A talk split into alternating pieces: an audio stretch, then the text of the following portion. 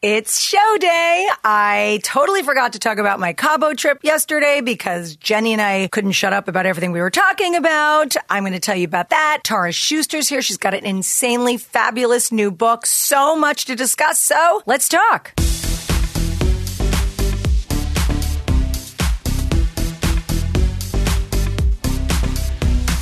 Let's talk with Heather Dubrow. Hey, everybody. It's here. It's official. We are officially Let's Talk. I told you I didn't want to have a facelift, so I gave one to the podcast. This is part of a bigger evolution of the podcast and my connectivity with all of you. This has been a long time coming and I'm really, really excited about it because, you know, over the last many years, I've been talking to you, sometimes talking at you, near you. You will message me. I will try to respond. But now we're going to have deeper conversations. We are going to have more interactive conversations. Uh, You're going to get more of the content that you've been asking me for privately. And on the podcast. Yesterday, we did not cover Cabo at all. So I promise I am going to give you the lowdown on Cabo. But I also want to tell you, go to my Instagram, which is right now the place to get all the information. Soon you'll be able to go to heatherdubrow.com. But for right now, go to my Instagram and click on the link in bio and you're going to be able to get to the digital version of Let's Talk. Let's consider it sort of like the HD handbook, okay? Where you're going to see what I'm doing, where I'm going, what I'm obsessed with, with links and easy ways to follow and comment and react and respond. So I can't wait to hear from you guys. All right. So here's the thing. I went to Cabo. Yes, I did. So Terry and I, you know, it's funny. We, ever since we sold Chateau Dubrow, it's been kind of fun. Like we're teenagers. Where are we going to go? What are we going to do? You know, where are we staying in Orange County? Are we leaving Orange County? Where are the kids? You know, what are we doing? So right now, yes, we are staying in Orange County. However, I mean, someday I guess we'll want to live somewhere else. And look, some people go to Florida, some people go to the desert, some people go to other countries, and we're kind of just exploring and figuring out what our life looks like in the next five years, 10 years, 15 years, 20 years. How does Idaho fit into all of it? So we're kind of like having some fun exploring. So we went to uh, Cabo last weekend, partially to keep sort of doing research about, you know, if we want to live there and where we'd we'd park ourselves, and also partially because Nikki was there on spring break, and we thought, well, that sounds fun. Let's go crash that. So we went to Cabo and we flew on Aero, which I feel like I've talked about before. It's like this shared private thing, and they catered their food from Erewhon. So if, if you've never heard of the Erewhon market, it's been around forever, but it became really popular in the last couple of years. I think from Hailey Bieber. I think she posted some smoothie from One and it kind of blew up. And it's so funny to me. Every time Nikki talks about hanging out somewhere in LA, eating at a place, I was talking about the Big Chill where we always got the frozen yogurt and here and there. He loves One. And for Christmas, one of his presents was I gave him, it's like a club card, you know? You know, Ralph's has a club card or Gristedes or, you know, any of the, the supermarkets. So Erewhon has this like club card where you get a free drink per week and, and discounts on things. So that was one of his Christmas presents.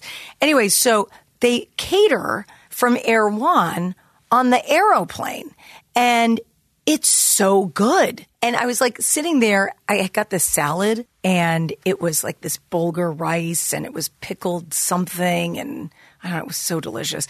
Anyway, I was having these total flashbacks. Erewhon was the first kind of health food store that I ever went into in LA. And it was the first place I saw bulk food that was not unhealthy. You know, usually bulk food was M&Ms or candy and that kind of thing, but they would have um, dried pineapple in bulk, but not like the kind that you really want to eat with the sugar all over it. That's a gazillion calories and uh, and delicious, but the real organic, just like they put it in the in the in the fruit dryer dehydration system, and that's what came out. Not as delicious, but probably healthier. But I remember going in there with my sister, and it had that smell, that health food store smell that I feel like you can still get if you walk into a mother's market, but it had that smell that I was not familiar with me. And my sister was a vegetarian, and that was the only market that carried those beginning, you know, meat substitutes. And to be honest with you, I mean, now the meat substitutes are amazingly good at the time. Oi, not good. Oh, the fake meat and the fake bacon and the fake chicken. Oh, it was so bad and it smelled. Anyway, she would buy all that stuff from Erewhon. But my two favorite things was the the rice and steamed vegetables with the tahini dressing, but I would get like four things of tahini dressing, which probably turned it into, you know, I might as well have gotten a burger and fries.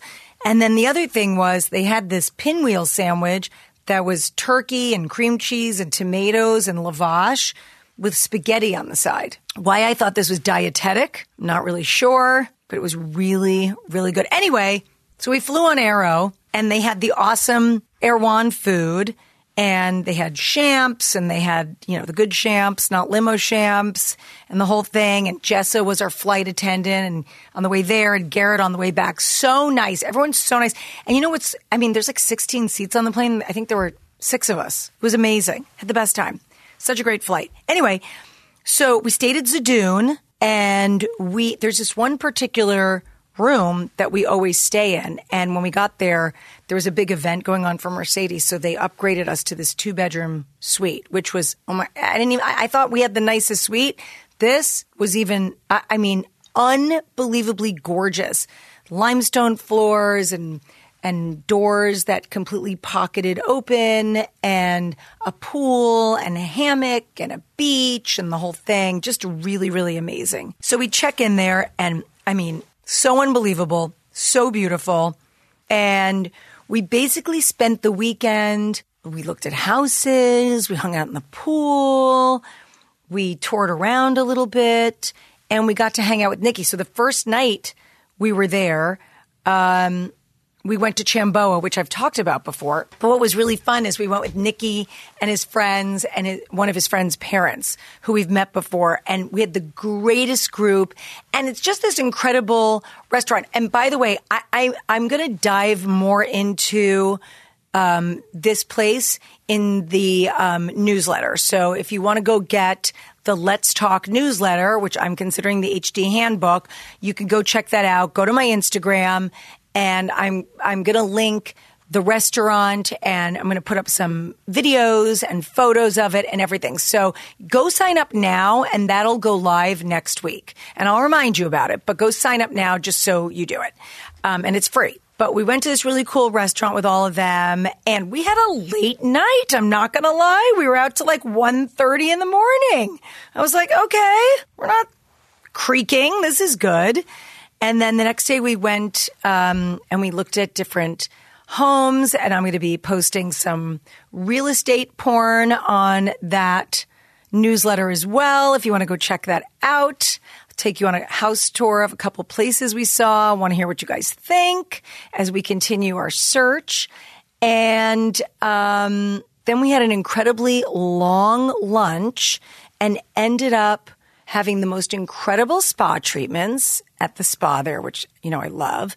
And then, you know, we decided we did something different. We didn't go out. We kind of hung in the room and we ordered in food and a bottle of wine and got in our sweats in this gorgeous suite and sat at the dining room table. And so usually we would have played backgammon, but for the first time ever, I forgot my travel backgammon set. So, you know, we played Battleship on our phones with a bottle of French white burgundy. And I want to tell you, it was epic. So good. And then um, the next day, Nikki and his friends came over and they hung out in the pool and all this stuff. But what was so crazy was, oh, and, well, first of all, we hung out in the pool. Nikki and his friends came over.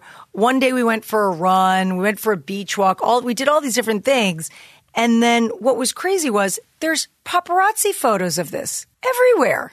They have us at the pool. They have us one day at the beach over here, another day at the um, having lunch somewhere else, and there's all these pictures of us, me hugging my son, Terry and I walking on the beach with a dog that they said was our dog, which by the way was not our dog. It was just a random dog that came over to say hi to us, which was very nice. There was another caption that said Heather and Terry laughing at something on their phones because I couldn't connect to my Spotify with my, I couldn't get my earphones to connect to my Bluetooth so I could listen to my running playlist. That's what we were looking at. But anyway, the, the photos are kind of cute. The caption was great, said I looked good in my bathing suit. Thank you. Very kind of you. But here's what I want to know. Where were the cameras? Where was the paparazzi? We were on the sand, sort of raised up. The two places next to us were next to us, not in front of us. But I did notice there were some there were a couple of boats out in the water. This is what I'm assuming. Let's be perfectly honest. There was someone way more famous and important than us staying at the hotel, but they got us. And I think I think they had to settle for us, and that was it. I think that's what happened. But I thought it was mildly hilarious. But here's I got to tell you guys something. So I saw those pictures that they posted of us. And one of the days, you know, I'm in a black bikini and I got like a sarong on. And that was the day Nicky and his friends were hanging out with us. And then they left. And not to be TMI, but TBH, I may have taken my swimsuit off and done a little skinny dipping because no one could see us. And I remember Terry saying, Really? And I was like, I'm in the pool. It's not like I'm walking around. So all I'm asking is paparazzi person, if you have any of those photos, let's just keep those to ourselves, shall we? Let's just squash those. I don't think anyone needs to see that. And noted, not skinny dipping anymore. Long lens. Hashtag long lens. Noted. Got it. Thank you. But they were flattering pictures. They didn't look horrible. I looked at the pictures. Go, okay, I've looked better in the bikini. I've looked worse in the bikini, but thank you. And I do like that there's a cute picture of me hugging Nicky. Thought that was adorable. Um, anyway, so there's my paparazzi story. Very amusing uh, to me, anyway.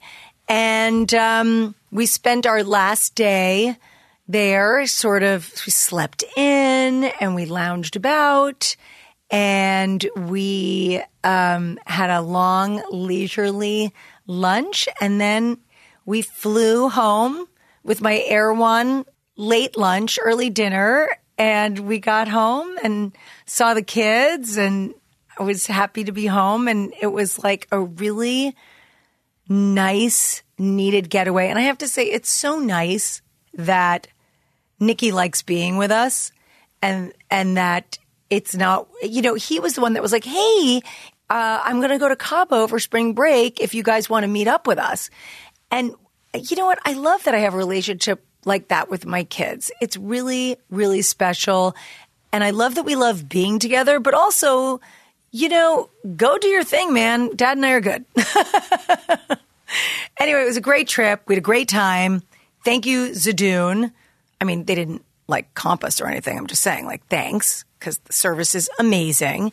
I'll put a link for Zadún and the restaurant I like and uh, show you some real estate porn and all of that on the newsletter. So go to my Instagram and link check click the link on the bio and it'll show you how to get to Let's Talk, the newsletter. Okay. All right. Awesome. I, you know what? I'm so excited. Tara Schuster is here today. She's been on the show before with her first book, Buy Yourself the Fucking Lilies, and it was amazing. She's got an incredible, incredible new book out called Glow in the Fucking Dark. She is such a cool person and such a bright light and someone that I'm so happy that is someone that started as, you know, a podcast guest that's become an Instagram texting friend that now I'm going to get to hug in person and see more often. So this is really cool. And if you didn't hear her first show, you can go back and listen to that. But stay tuned because Tara Schuster's coming up next. Let's Talk is brought to you by Cerebral. Cerebral is a 100% online mental health service that offers therapy, medication management for anxiety, depression, insomnia, stress, burnout, and more. It's 100% online. You take a brief questionnaire and get matched to a care team based off your needs and preferences. Through the Cerebral app, you can schedule your sessions, get your questions answered, and access additional mental health resources. Cerebral is one of the few services that provides medication management online through a licensed provider if clinically indicated. Connect with with your therapist on your own schedule through your laptop or the Cerebral mobile app. Affordable treatments that are one third the price of traditional therapies. Cerebral understands that finding a therapist isn't a linear journey. If your therapist isn't a match, Cerebral will help you find a provider that meets your needs. Our listeners will receive 50% or more off your first month of therapy by going to cerebral.com slash Heather. That's cerebral.com slash Heather for 50% or more off your first month of therapy. For quality mental health care that's accessible and affordable, join Cerebral today.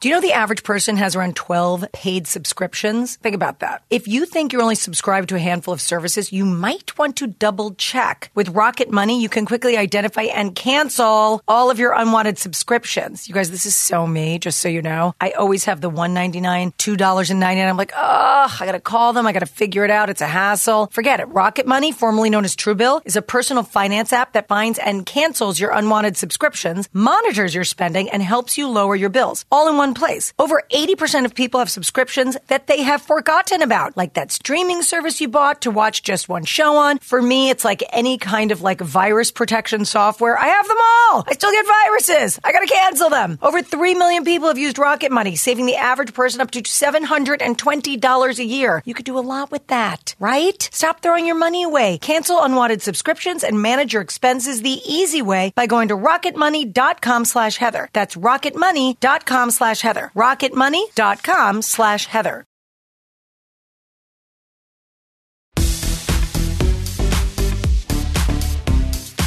Please welcome Comedy Central executive turned mental health advocate, best selling author, ridiculously amazing author. Please welcome Tara Schuster. Oh, thank you for having me, Heather. I'm so glad we're finally meeting in person. It's so funny. We saw each other and we started hugging because we met during the pandemic. Yes. With your first book, Buy Yourself the Fucking Lilies. Exactly. And I loved it and I fell in love with you and you made me journal. And we, yeah, we did- exactly. we did the whole thing.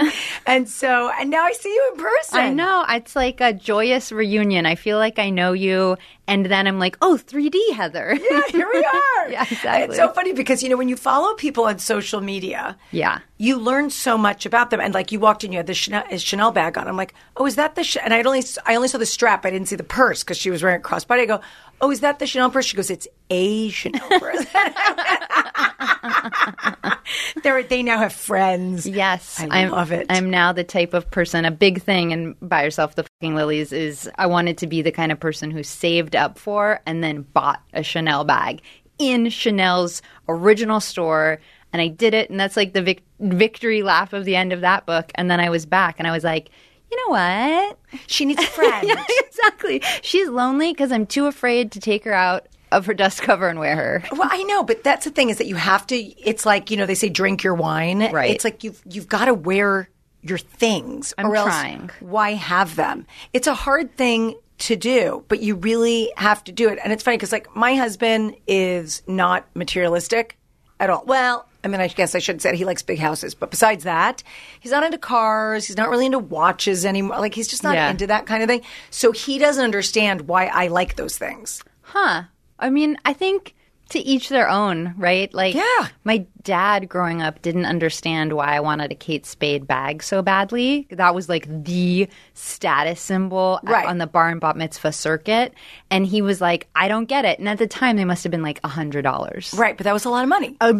Obscene amount of money Yeah. to him. And he never understood my love of purses Yeah. until he read the book. And then he was like, oh, I get it. I see. Well, I think with Terry, I think he like he always jokes. You know, um, he'll pick up a piece of garbage and, and say, "Throw some Chanel C's on it. It's fabulous." and so I understand. Like he thinks, and maybe your dad did too, that you know it's for status, or you want to feel like you're all this, and Right. or you're just conforming to some idea of what's great or whatever.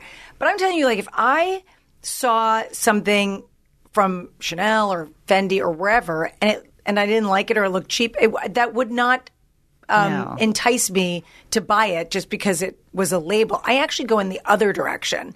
Mean, meaning, if you see something that's beautiful but it's not, Yeah, like I'm about construction and detail and all of that thing. So I could go into Zara and find a gorgeous coat with beautiful lines. I'm just as excited. I totally agree. And if I go into a high end store and it's like, to me, I- when I see something, there's a price in my head that it's worth.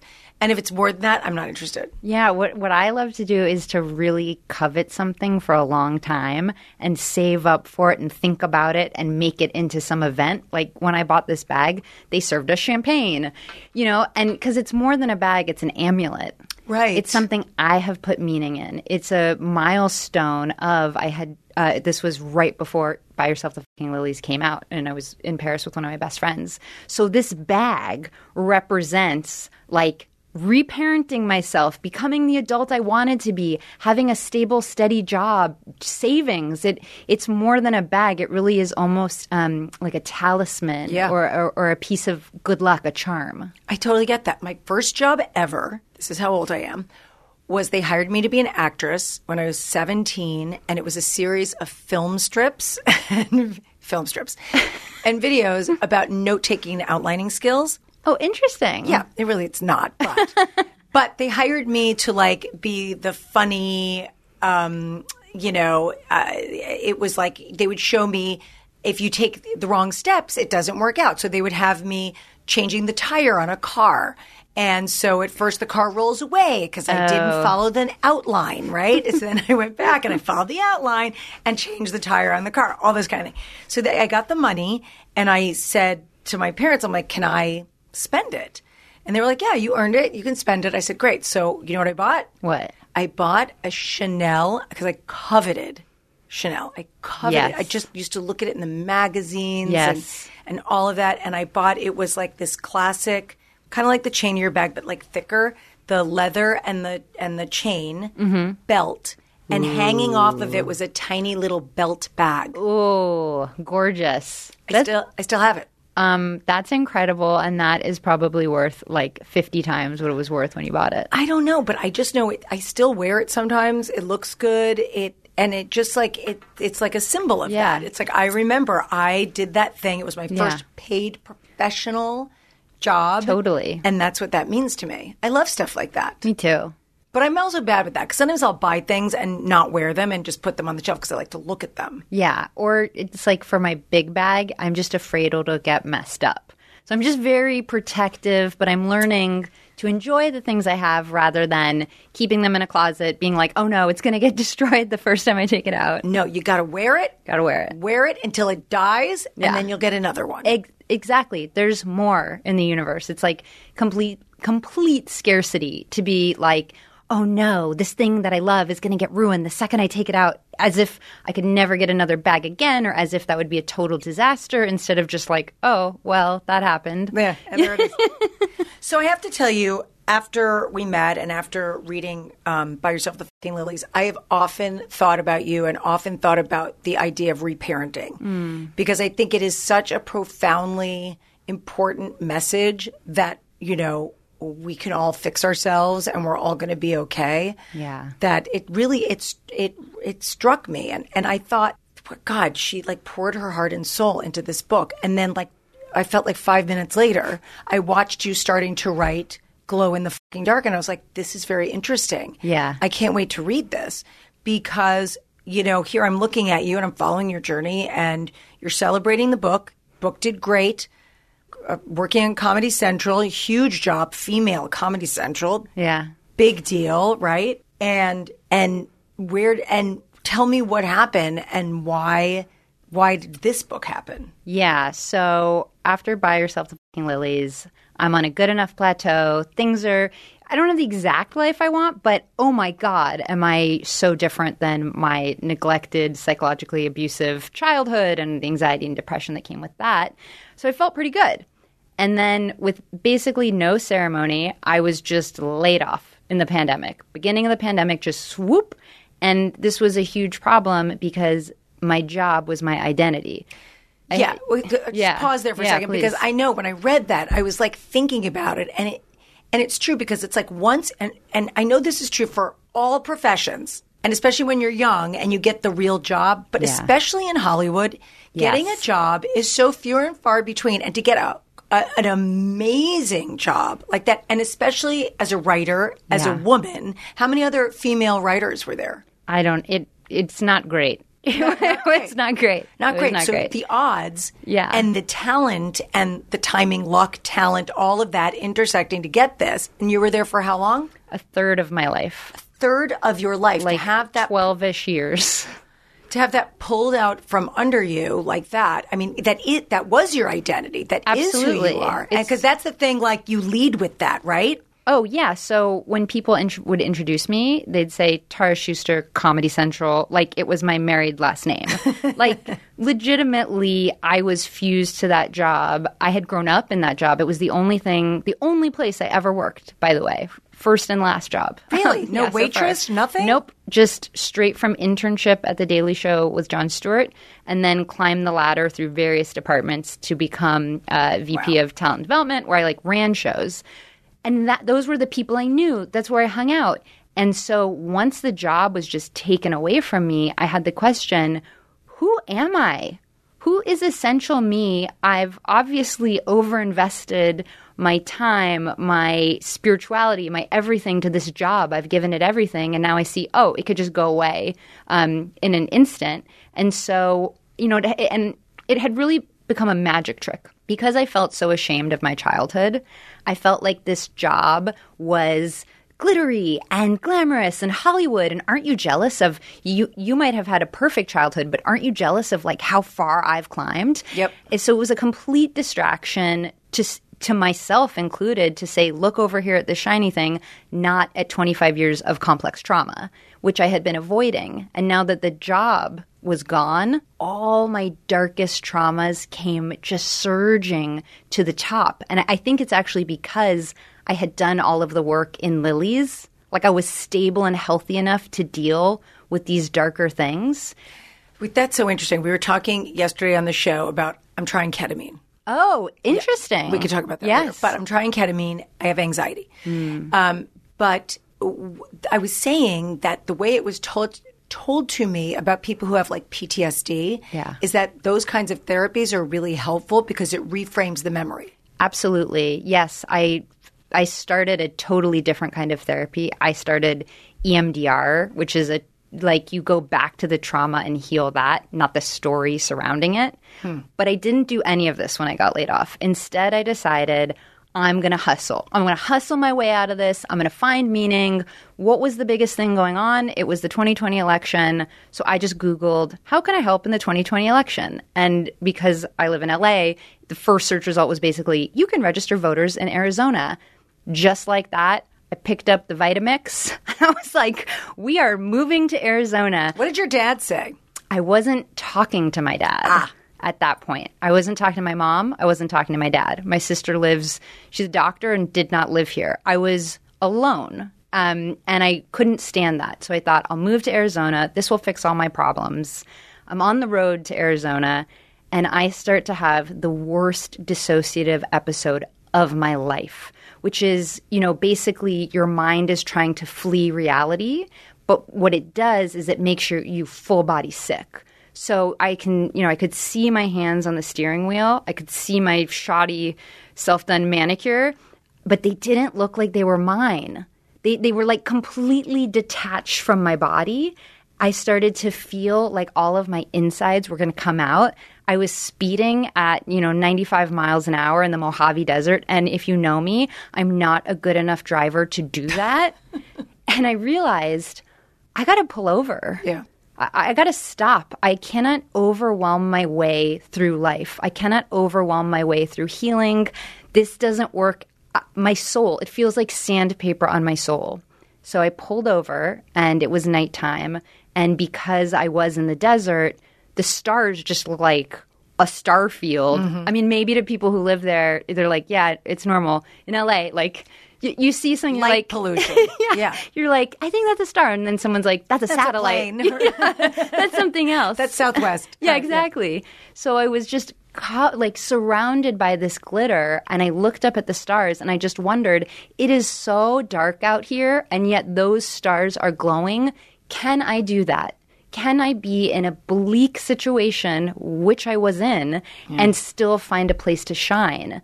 And one of the big reasons I thought about that was, you know, we are made of stardust, not in a cutesy, Etsy um, embroidered pillow way, in a the uh, carbon in your muscles, the iron in your blood, is friggin' stardust. It is from stars. So even though I think I'm totally messed up and irredeemable and not enough, actually I am because I have stardust in me. And what do we say about stars? We're never like, oh, stars are not enough. Not like stars didn't No, finish their to do for list. the stars. Yes. That's, it's the it's the, the top point. Yes, It's the pinnacle. We all kind we all agree when we don't agree on anything else that stars are awesome. Yeah. And so for me, that's what this whole journey has been about is honoring that I was given something miraculous and amazing and all I need to do is pull it out. You know, it's all these other things happen to us, these traumas, these problems, but that's sort of a shell around us. You know, the stardust self cannot be messed with, cannot be broken, cannot be. It, it, it's always there. Um, and so this was really about how do I get back to that and let it shine. There is nothing worse than going to a doctor's appointment expecting to be the center of attention, and then your doctor seems like they have better things to do and better places to be with their hand on the door. Instead of listening to you intently, asking you how you feel, and helping you along, the doctor is checking the clock. Okay, guys, go to ZocDoc. You're going to find quality doctors who focus on you, listen to you, and prioritize your care. ZocDoc is the only free app that lets you find and book doctors who are patient reviewed, take your insurance, and are available when you need them, and treat almost every condition under the sun. When you're not feeling your best and just trying to hold it together, finding great care shouldn't take up all your energy. And that's where ZocDoc comes in. Using their free app that millions of users rely on, you can find the right doctor that meets your needs and fits your schedule. Book an appointment with a few taps in their app and start feeling better faster with ZocDoc. Go to ZocDoc.com slash Heather and download the ZocDoc app for free. And then find and book a top rated doctor today. Many are available within 24 hours. That's ZocDoc.com slash Heather. ZocDoc.com slash Heather. It's amazing. You know, there's so many there's so many pages that I dog-eared, that I went through, that I wanted to go through. Um, your charts, the way you lay things out for everyone is just so digestible and you. and great. Um, so, how do people get started?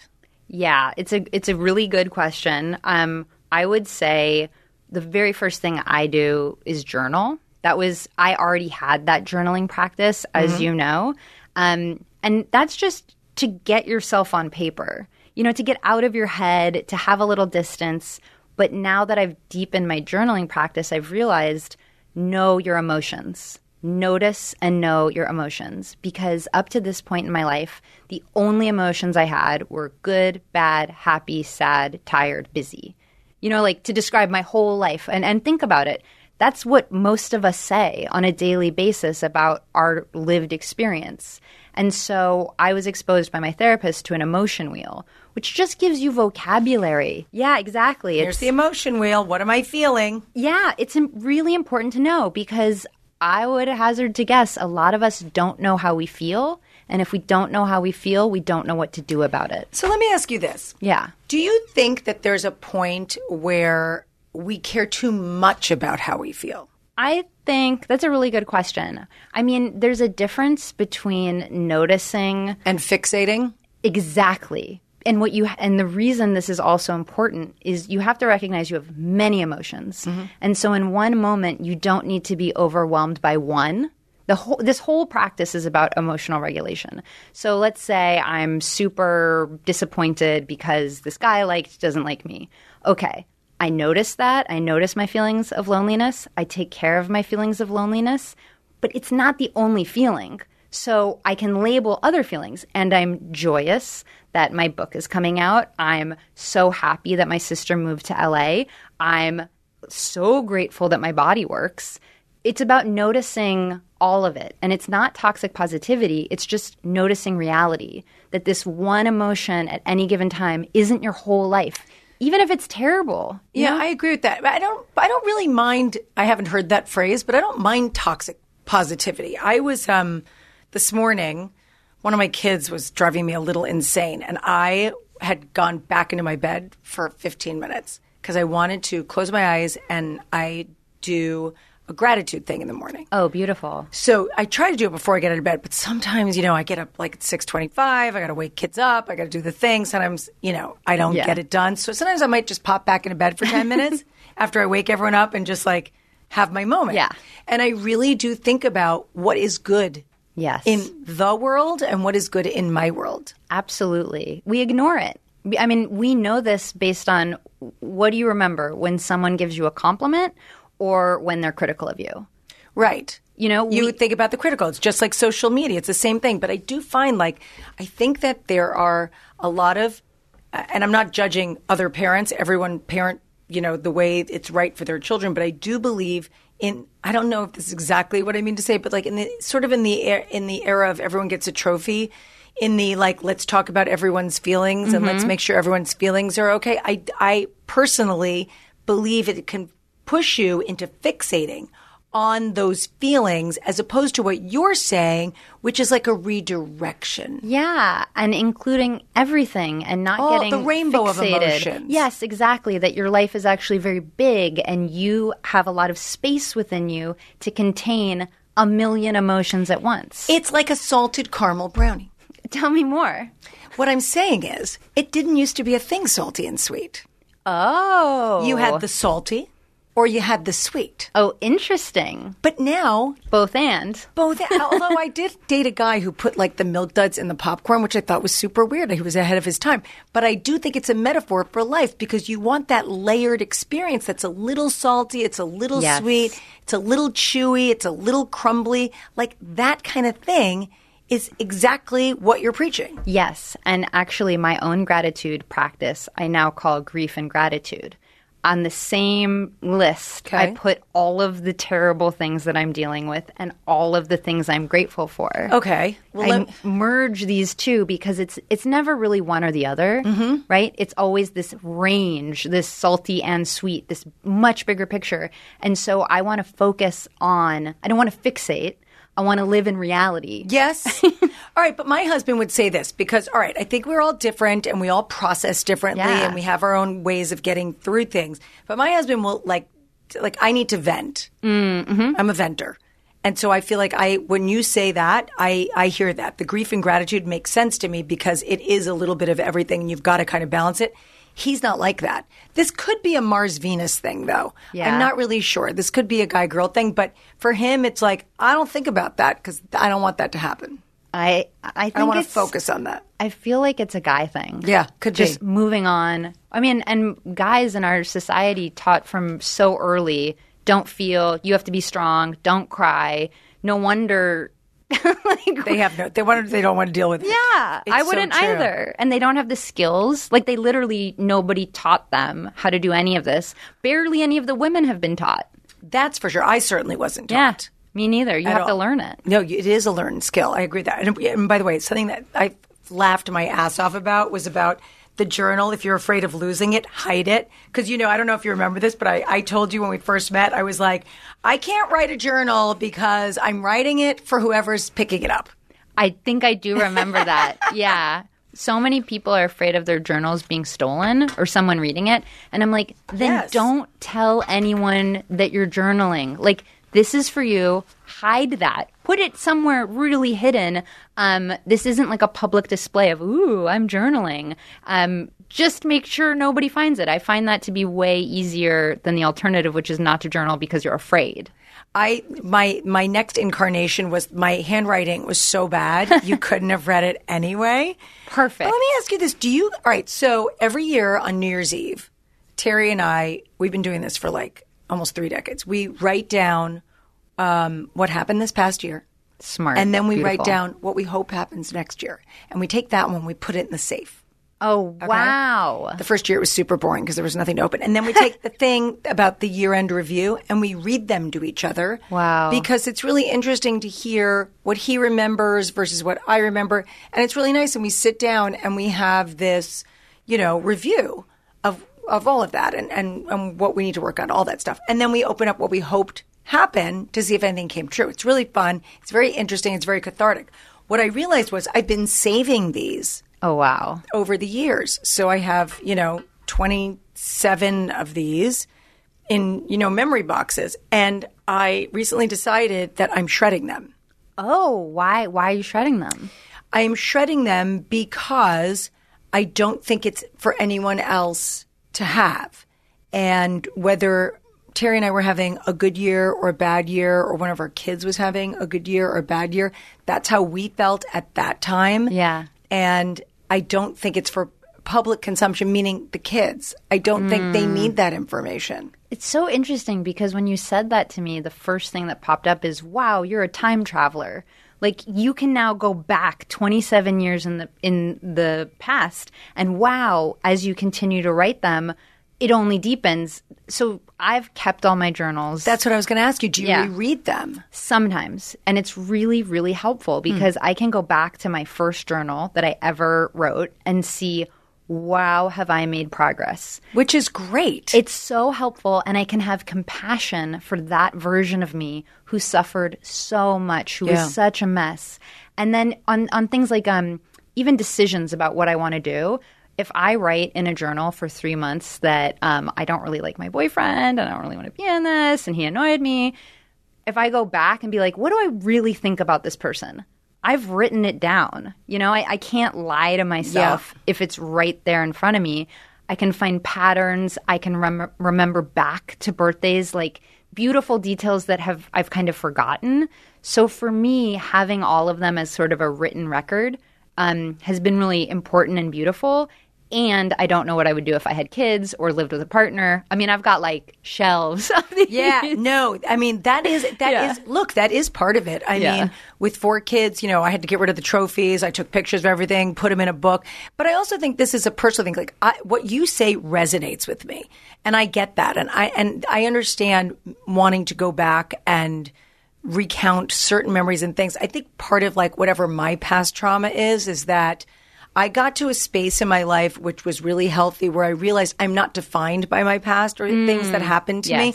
So, like, I had a box. This is like along the same lines. I had a box, and probably TMI, but I had a box of things from um, New York, where I grew up, and we didn't have a ton of pictures because we had a flood and whatever. So a lot of things were ruined. But I had pictures from certain times in my life, like as a teenager or a young twenties or college age.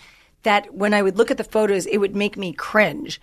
And I hmm. didn't like seeing them mm-hmm. for different reasons. Some were emotional, some were physical, some were whatever but I felt like I had to keep them for so many years because it was part of my history. And then one day I woke up and I thought, you know what's really great about being a functioning human right now?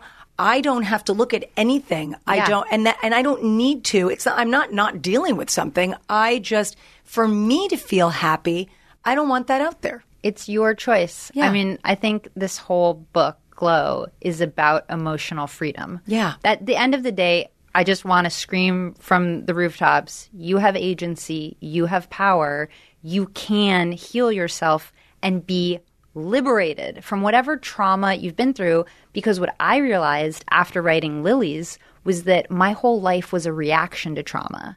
Yes, I had all these beautiful rituals, and yes, I had all, all this stability. But you weren't being why? proactive. Yeah, exactly. I was just playing emotional whack a mole. And Yeah. so Glow is all about making the life you actually want, the essential you, busting through all of those problems and exactly what you're talking about. I didn't want to be a slave to how I was treated. I didn't want trauma to be my story. In fact, I would like it, I don't want to talk about it. I would like to get to a point where I no longer talk about it because it's so healed. And the crazy thing is, some of the things that I worked on and included in this book, they don't phase me at all anymore. Things that I thought- interesting? yeah, things that I thought I could never heal. Oh, guess what? You can. Yeah, You know? you can. Talk to me about self compassion. Ooh, yes, yes. So I feel like self compassion is one of those things you see on the wall of a yoga studio, Right. you know? And Let's you all love ourselves. and I'm like, how? Like, what does this word even mean? And I didn't come to self compassion until I found out about this therapy called internal family systems, which was created by Dr. Richard Schwartz. And basically, it says, we have all these parts within us. We're not just like one person ever. So if you've ever said um, about a decision, one part of me feels this way, the other part of me feels that way. Well, those are different voices within you. And it really made sense for me that I had all these different um, parts of me. And so there was one part of me that I just hated. I was so ashamed of and wanted to push it away. And it's my loneliness because when I grew up, I really was alone a lot of the time. And one of my first strongest memories is of wandering the streets of my neighborhood crying, looking for an adult because I had been left alone. And I, I felt ashamed of that memory. You know, why wasn't anyone taking care of me? Why was I wandering in the streets? And it wasn't until I started to do the work of internal family systems that I realized wait a minute, that little girl was so powerful instead of playing with matches, instead of going to the pool that had no gate, I went and looked for safety and help.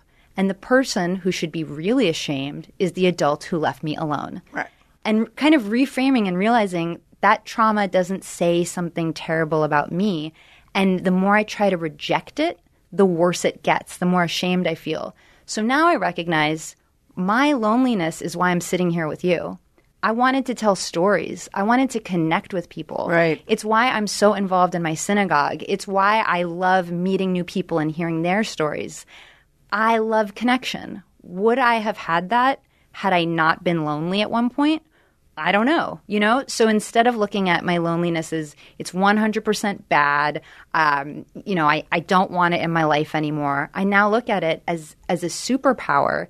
And because I really felt it, like I really dealt with my loneliness. I went to the bottom of my soul to be with that little girl, you know, crying in the streets. I could feel her suffering. And that is where you get self compassion. It's you feel the suffering that you actually felt, and then you feel moved to help that suffering. That that's the definition of compassion. And once I could really, really feel how bad would it be to be a five year old, in that moment, I when I really thought about it, and I sometimes I use my friends' kids because I can't see myself. So my best friend Fishy, I'll put her daughter Maya in this situation in my mind. How terrified would she have been? Oh, I know. I mean, she must have thought her life was ending. And if I can feel compassion for that and really feel how bad that was, I can feel it for myself.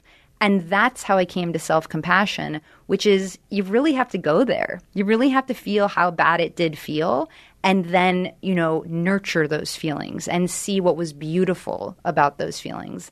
And I, I never thought I could feel self compassion. Truly, never, never, never. I thought that, like, that's such a big concept. I really can. And it's made me so much more compassionate towards everyone else because I know how bad those things feel. I didn't push them away. I didn't numb them away. I felt it so I can feel it in others. It's also so amazing to me because, and, and loneliness is different than being alone, obviously. Yes. But whenever I look at you and I follow you for years now, it's you, I, I am always very impressed by how good you are alone. Mm. Yeah. It's like really good. Like I, I'm you. not. Yeah. My, my mother is really good at being alone my one of my daughters is really good at being alone, but it's it's like it's a really beautiful thing to be able to yeah. be alone and be happy and be good. It took a lot of work, yeah. particularly around um, romance, you know, to be single and not fall into the narrative of everyone else is married and why am I not married and everyone else having kids and they're on the timeline. Like it takes a lot of work, particularly in this society where women are mostly praised for getting married or having babies. Right. That's basically all of the celebrations mm-hmm. and not to feel um, cast away or and not to feel not important by that fact, but to feel empowered that I'm on a journey and there's no particular timeline and to have a lot of faith in myself that all these other things I've achieved why would romance and family be any different? It's I just I'm on my own timeline. But it took a you know, it took a lot of work to come to that place. Yeah, and also I mean I mean as we always say, I mean, you have to be good within yourself before you can even meet the person. Oh, that's yeah. right for you, or else you're meeting the wrong person. Oh, absolutely. And and I know from your book you've met some of the wrong people. I was so horrified by that guy, and when you're in the road and the hiking in the dark, yes. dying. Nexium. Oh my god, I was just freaking out. Um, oh, I, you talk about doom scrolling, which Yes. I also was like, this is my new favorite word. So, um, explain what doom scrolling is and why we should not be doing that. this is when you this is where when it t- particularly comes up for me i wake up i grab my cell phone and i just start going through all the world issues and problems and i'm so fixated on everything that's going to go wrong that i'm overwhelmed into inaction i'm like wow i'm helpless what am i going to do and then i look up the time and i'm like wow it has been two hours Yes. uh, two hours wasted that I'll never get back, and I did nothing to like fix any of these problems. I just felt terrible about them. So I really, first off, I don't keep my cell phone in my bedroom ever. In the first hour when I wake up, I absolutely don't pick up my phone, and I can tell a huge difference. That's on the like truly. If you try it for like a week. You'll see there's a huge difference in how your day goes for the rest of the day. Because if you start with war, economy, people you're jealous of. I mean, where are we going from there? yeah, what's the rest of your day going to look like? It's true. It's setting yourself. That's why I always start with gratitude. I have to look at the phone in the morning. Unfortunately, we all have different, you know, with yeah, with kids out of the state and all that. Totally. It's like, everyone, does anyone need me? Is there, okay, good. And then I put it down and then I go, okay, here we go. Now it's the me time. as long as you're not going to let me see how bad the world is first. Oh, I've done that before, but I'm not anymore, not after reading your book. So tell me about, I mean, it really is about defining your glow. I mean, you have to form good habits. You have to get into the right mindset. How do we do that? How do we form those habits? How do we start? How do we start? Well, we admit we have an issue. Yes. The very first thing is wow, things are not going the way I had wanted them to. I don't feel good about myself, and that's okay. And I think that's paying attention to your life, you know, not numbing out, not being so busy that you can't even tell what's happening. That's why I think the labeling of emotions is so important because we're totally, many of us are totally disconnected from our emotional lives. So I would say that's first and foremost, pay attention to your life. The next thing I'd say is be gentle.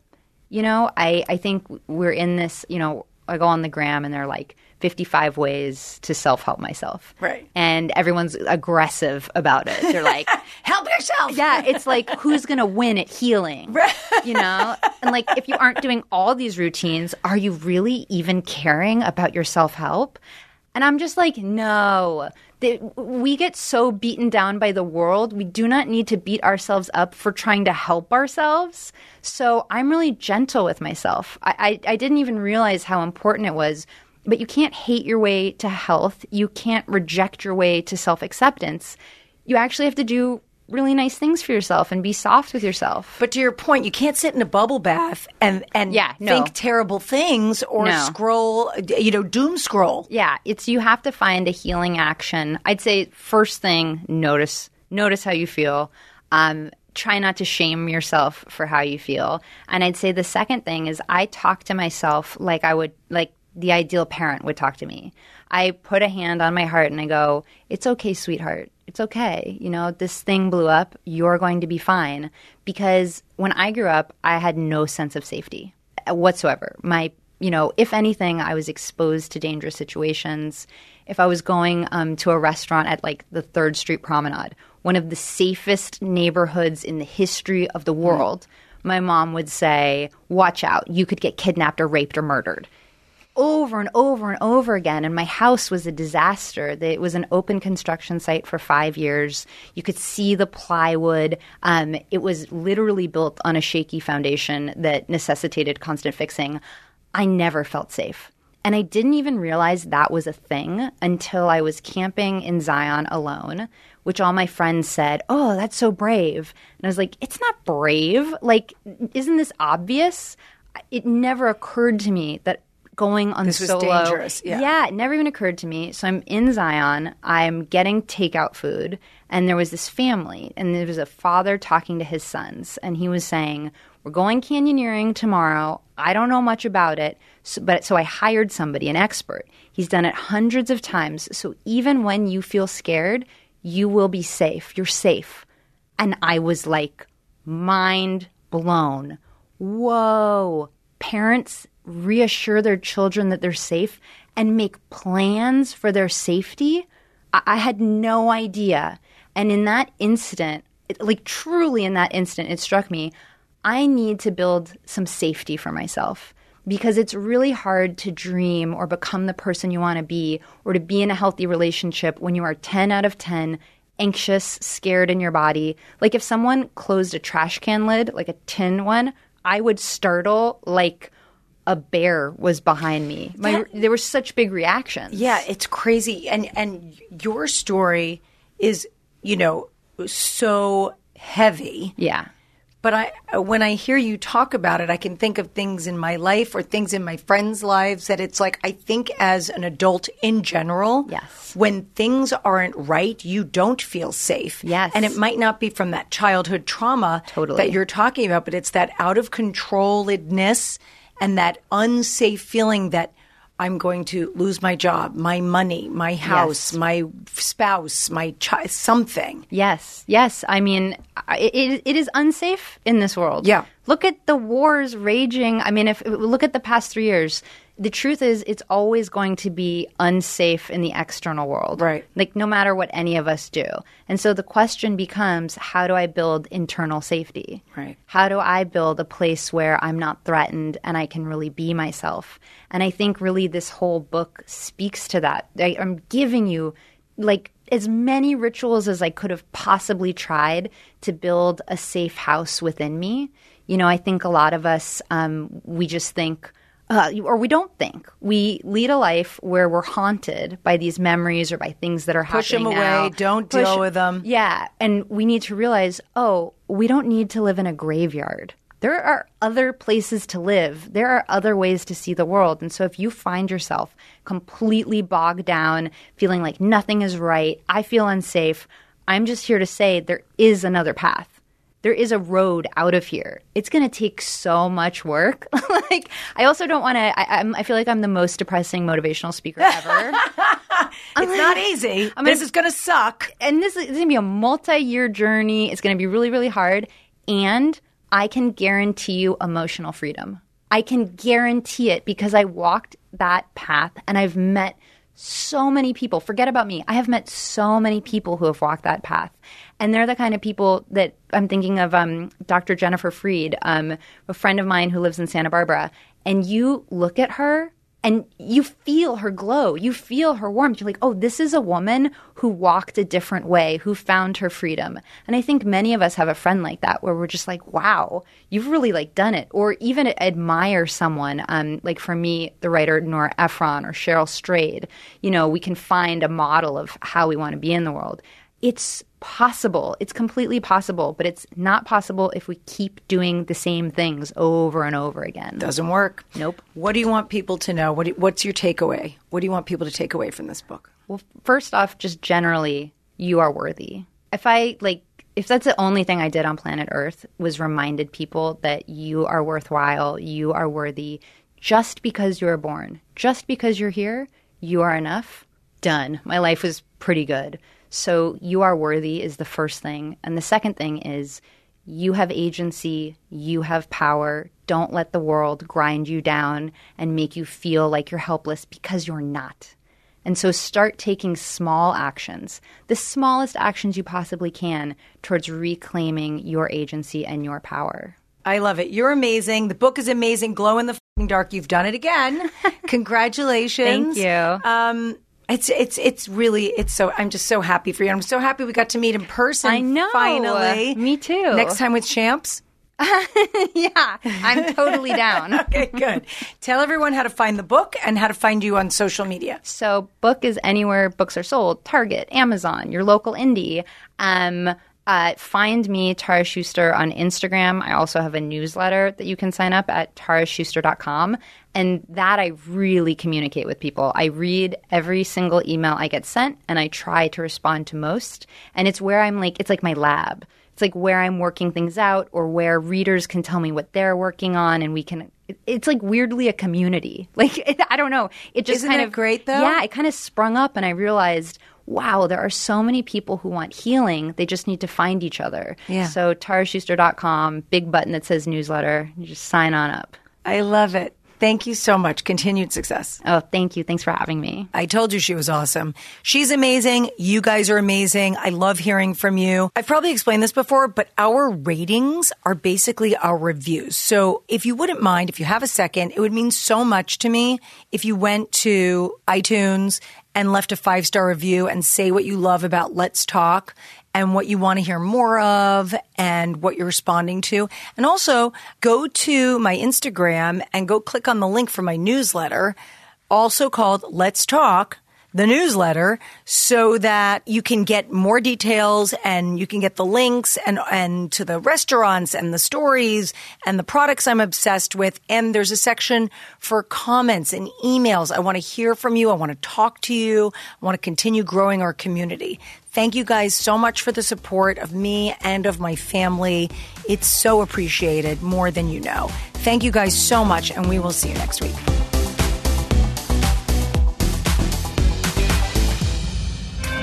Lola. And I'm Megan. And we're the hosts of Trust Me Cults, Extreme Belief, and Manipulation. We both have childhood cult experiences, and we're here to debunk the myths about people who join them and show that anyone can be manipulated. Our past interviews include survivors and former members of the Manson family, NXIVM, MS 13, Teal Swan, Heaven's Gate, Children of God, and the Branch Davidians. Join us every week as we help you spot the red flags. Get new episodes of Trust Me every Wednesday on Podcast One or wherever you get your podcasts.